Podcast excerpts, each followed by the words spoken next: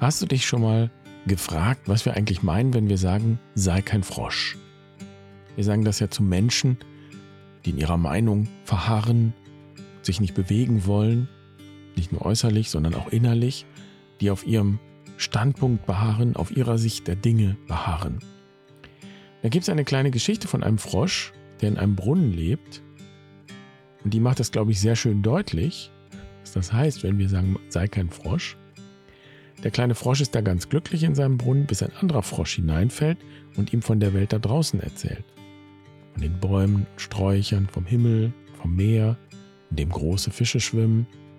Der kleine Frosch ist ein bisschen skeptisch, vermag sich das alles nicht so richtig vorzustellen und er fragt, ja, ist denn die Welt ungefähr so wie mein Brunnen? Und der Gast antwortet, viel größer und viel weiter und höher.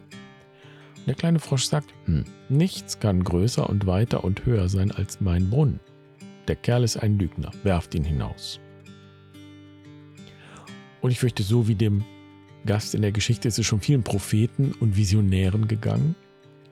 Aber der Laubfrosch, um den es heute geht, ist eigentlich in ganz besonderer Weise ein Beweis dafür, dass wir den Fröschen eigentlich nicht gerecht werden, wenn wir eben sagen, sei kein Frosch und uns nur auf den kleinen Frosch beziehen. Die Frage ist vielleicht eher, was für ein Frosch möchtest du sein? Und damit herzlich willkommen bei Barfuß und Wild. Ich bin Jan. Schön, dass du dabei bist. Ich freue mich auch in dieser zehnten Folge der tierischen Weisheiten unserem besonderen Gast meine Stimme leihen zu dürfen.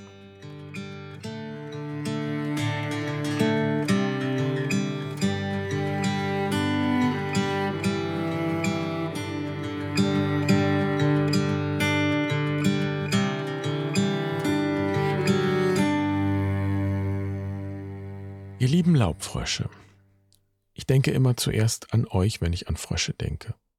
Ich glaube, vielen Menschen geht es so. Und der Grund dafür liegt sicher in eurer besonderen Schönheit. Euer leuchtend grüner Rücken und die geheimnisvoll schimmernden Augen machen euch Laubfrösche in gewisser Weise zu Botschaftern der großen Familie der Frösche und Kröten. Euer Name freilich führt zuerst ein wenig in die Irre. Denn man könnte annehmen, dass ihr als Laubfrösche in den Bäumen lebt. Und das stimmt ja sogar, aber ihr gehört natürlich zu den Amphibien und daher zu jenen Lebewesen, die an Land und im Wasser leben. Ihr seid auf ganz besondere Weise ein Zeugnis dafür, dass das Leben ursprünglich aus dem Wasser kommt. Eure Lebensreise ist ein Sinnbild für den Kreislauf, in dem sich alles Lebendige bewegt und immer wieder wandelt.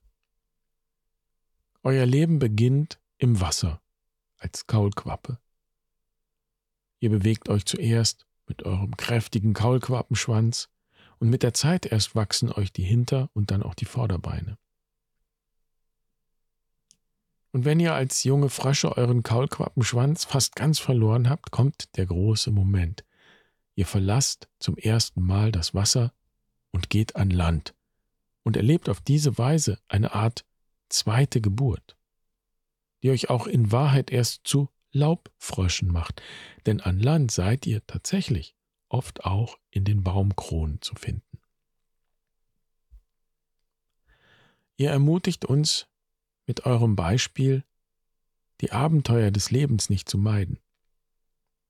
Denn würdet ihr vor den Herausforderungen fliehen und im Wasser bleiben, dann wärt ihr zwar in Sicherheit, aber euer Horizont bliebe doch sehr eingeschränkt.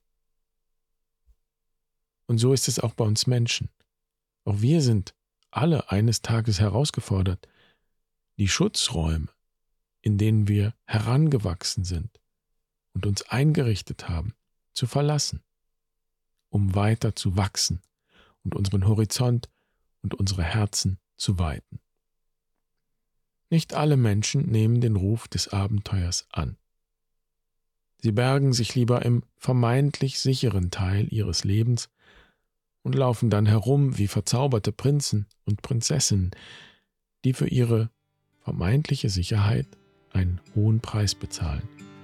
Sie verlieren ihre Lebendigkeit.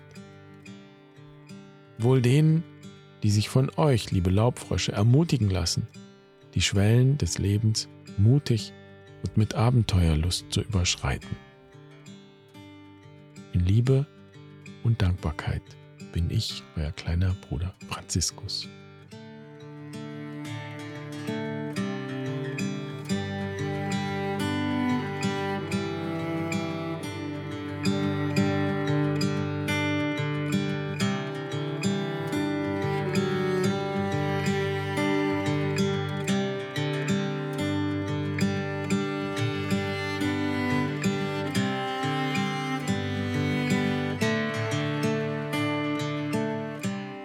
Der ägyptischen Mythologie war der Frosch das Symboltier der Göttin Hekat und damit das Symbol der Hebammen.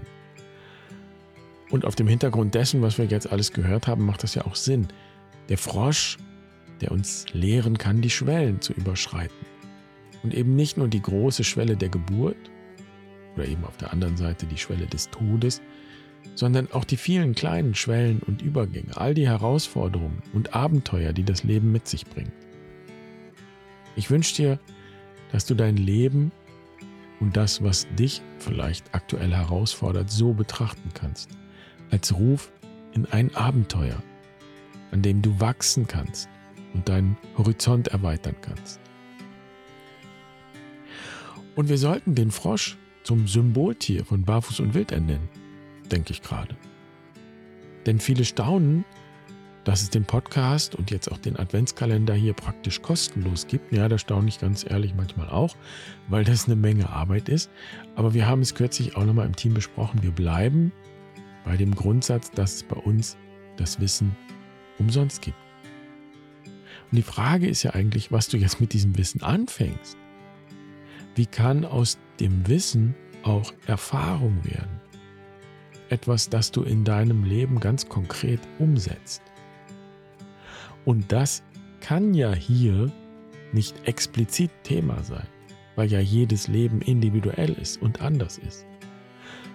Und deshalb gibt es ja auch unsere Kurse und Seminare und Auszeiten, in denen wir praktisch für dich einen Rahmen schaffen, in dem du dieses ganze Wissen für dich persönlich anwenden kannst und so eben auch wirklich eine Erfahrung entstehen kann.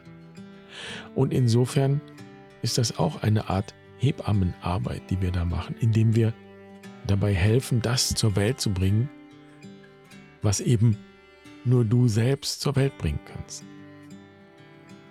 Wenn du schon einen Kurs bei uns gemacht hast, zum Beispiel die Rauhnächte oder die Erasmuswochen in der Fastenzeit, dann kannst du den Brief des heiligen Franziskus wieder runterladen, auch die Schreibübung als PDF alle Infos dazu findest du, wie gewohnt, auf der Webseite. Schön, dass du dabei warst. Ich wünsche dir einen schönen zweiten Advent und einen guten Start in die Woche. Wir hören uns schon morgen wieder, wenn du magst. Bis dahin, mach's gut. Pace bene.